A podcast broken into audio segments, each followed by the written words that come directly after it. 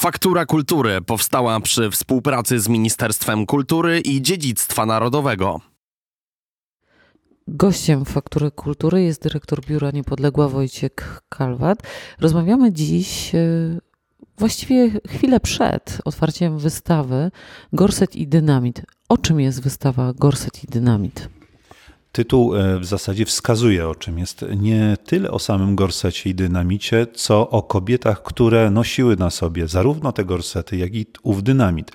Tytuł jest wzięty z cytatu z Aleksandry Piłsudskiej, która mm, e, była konspiratorką, była e, kobietą, która uczestniczyła w ruchu spiskowym socjalistycznym, zanim poznała Józefa Piłsudskiego, zanim stała się jego żoną. I tak się stało, że w swoich wspomnieniach właśnie wspomni, wspomina o czym? O tym, że jadąc pociągiem na akcję ma na sobie zarówno gorset, a pod tym gorsetem ów dynamit. Tylko tak się stało, że ciepło ciała spowodował pewną reakcję chemiczną, czyli dynamit zaczął się grzać niesamowicie. I poszła wówczas do y, ubikacji y, w wagonie i rozebrała się z dynamitu, przekładając go do y, walizki. Ale to jest właśnie wystawa o tym, że kobiety w sposób symboliczny wkraczają do akcji. To jest ten dynamit, do akcji, mówimy tutaj o życiu politycznym, patriotycznym, niepodległościowym ruchu i w ogóle do, w życiu społecznym.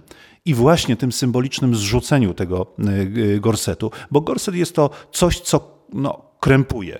Jesteśmy w XIX wieku y, i wówczas kobiety są wtłoczone w te takie, prawda, zbroje, które mają podkreślić ich urodę, piękno, kobiecość, a tak naprawdę wiemy, że były niesamowitą torturą dla y, organizmu, że te kobiety, właśnie jak czytamy czy oglądamy filmy, to dostrzegamy to, że bardzo często mdlały, ale mdlały również dlatego, że były po prostu ściskane tymi gorsetami i organizm nie miał odpowiedniej ilości y, tlenu, co tu dużo mówić. Więc zrzucenie tego gorsetu. E, kobiety są tym dynamitem, są tym dynamitem, który e, uruchamia pewne procesy, albo też w tych procesach te kobiety e, uczestniczą. uczestniczą. I Aleksandra Piłsudska jest tego znakomitym przykładem. Rewolucjonistka, socjalistka, działaczka niepodległościowa. My oczywiście poprzez nazwisko kojarzymy ją jedno, jedno, w sposób jednoznaczny, ale właśnie pokazujemy na tej wystawie kobiety, które nie tylko posługują się swoim nazwiskiem, nazwiskiem swojego męża, bo pokazujemy nie mężów, tylko właśnie te dzielne kobiety, dzielne Polki, dzielne patriotki. Okno na kulturę, bo tam będzie można zobaczyć tę wystawę, to takie wyjątkowe miejsce w Warszawie. Jaka jest idea w ogóle tych wystaw? Jak wybiera się tematykę tych wystaw i czy jaki jest odbiór publiczności, e, która jest często też przypadkowa? Krakowskie Przedmieście jest salonem warszawym, to oczywiście wiemy. Wiemy też, chodząc po krakowskim przedmieście, jak e, dużo pojawia się tam wystaw planszowych, zewnętrznych, e, e, na które się natykamy. I pojawił się pomysł, aby zaaranżować taką przestrzeń, która by niejako przeniosła z ulicy do pomieszczenia takie wystawy. I to jest właśnie taka galeria Okna na kulturę, e, która znajduje się przy Ministerstwie Kultury i Dziedzictwa Narodowego. Dobór tematyki, nie jestem zarządcą te, tego, te, te, tej przestrzeni, ale z tego co wiem, jest rocznicowy, jest też wypadkową działań, działań instytucji podległych ministerstwu. E, mówię o rocznicy, ponieważ e, w tamtym roku, e, nie, w tym roku już pierwsza wystawa nawiązywała do rocznicy, czyli do rocznicy powstania styczniowego. Ale Biuro Niepodległa, jest to druga wystawa, która, która jest realizowana w Oknie na Kulturę, w, w tym roku pokazywało wystawę o Ulmach, o dzielnej rodzinie Ulmów, o ich poświęceniu poświęceniu i o no, tej cenie, którą przyszło tym dzielnym ludziom zapłacić za pomoc bliźniemu, za pomoc yy, Żydom, których yy, ukrywali. Tu drugi temat właśnie jest ten, ten, tym tematem e, kobiecym. A więc dobór tematyki jest albo rocznicowy, albo wypadkowy potrzeb, bądź też prezentacją tego, co jest prezentowane przez poszczególne instytucje. Biuro Niepodległa to jest y, miejsce, w którym teraz y, też rozmawiamy, ale to jest miejsce stworzone po to, żeby przypominać o, o, o tej naszej dobrej tradycji polskiej, którą gdzieś przez komunizm straciliśmy, jakby odzyskujemy teraz pewne informacje, pewną tożsamość, do tych dobrych okresów się odwołujemy w, budow w budowaniu tej tożsamości narodowej. Jakie są plany Biura Niepodległa na przyszły rok? Zamierzamy kontynuować e, dotychczasowe działania, czyli nasze sztandarowe działania. Dzień Flagi 2 e, maja i obchody 11 listopada, czy też około 11 listopada, ponieważ to nie jest tylko jeden dzień 11 listopada. Ale y, wszyscy ci, zwłaszcza warszawiacy, którzy bywają zwłaszcza 11 listopada na krakowskim przedmieściu, widzą, co się wówczas dzieje. To są koncerty, to są zabawy, to są y, tańce, to są zajęcia dla dzieci, to są za, zajęcia E, edukacyjne, multimedialne, iskry niepodległości, e, pokazy VR i to jest świętowanie z absolutnie z uśmiechem na twarzy. To jest poczucie godności, poczucie e, czegoś dobrego, wspaniałego, czegoś takiego, że chce się chwalić, że się jest e, Polakiem, a więc są to obchody z uśmiechem. Kolejne plany to właśnie już wspomniane Iskry Niepodległości, e, czyli Biuro Niepodległa e, skonstruowała dwa tiry specjalne, takie dwa pawilony multimedialne, które w tym roku odwiedziły 130 miejsc. Planujemy w przyszłym roku, że około setki miejscowości e, odwiedzimy, a postaramy się oczywiście więcej.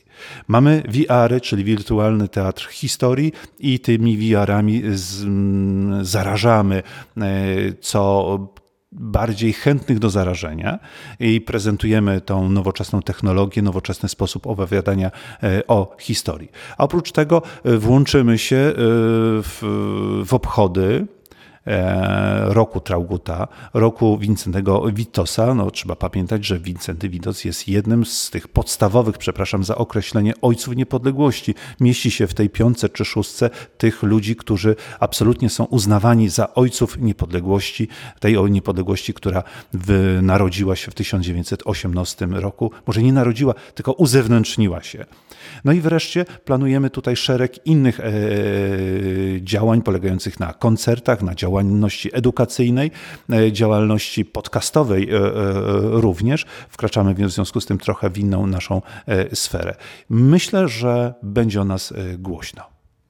To teraz wróćmy do naszego początku rozmowy. Gorset i dynamit. To dlaczego Państwo zdecydowali się, kończąc ten rok, właśnie na taką tematykę i taką wystawę?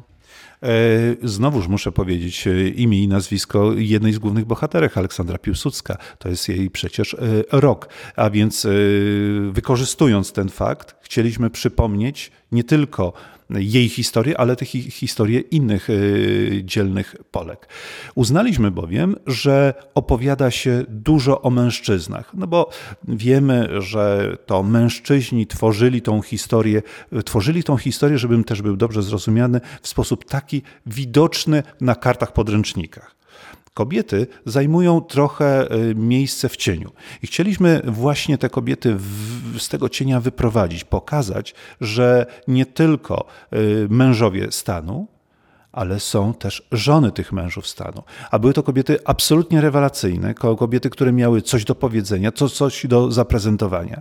Trzeba przecież pamiętać o tym, że druga Rzeczpospolita, bo mówimy tutaj o kobietach drugiej Rzeczpospolitej w dużej mierze, to jest czas dużej emancypacji jednak kobiet, bo to jest prawa wyborcze dla e, kobiet.